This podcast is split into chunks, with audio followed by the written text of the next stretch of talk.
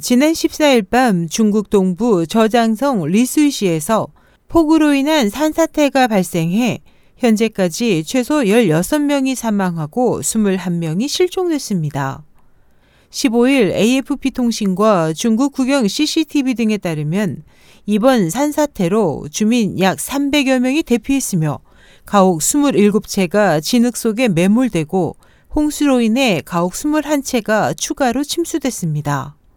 관영 신화통신은 중국 남동부 후난성에서도 이번 폭우로 50여 년 만에 최악의 겨울 홍수가 발생해 약 8,200명의 이재민이 발생했고 정전과 도로가 폐쇄돼 주민 약 8만 7천 명 이상이 불편을 겪었다고 전했지만 인명피해 상황에 대해선 언급하지 않았습니다. 통신은 폭우가 오는 18일까지 이어질 것으로 보여 홍수도 계속될 가능성이 있다며 수위가 경고 수준보다 약 3m 이상 높아졌다고 덧붙였습니다.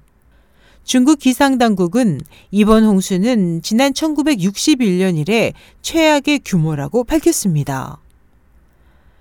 SH 희망성 국제방송 임소연이었습니다.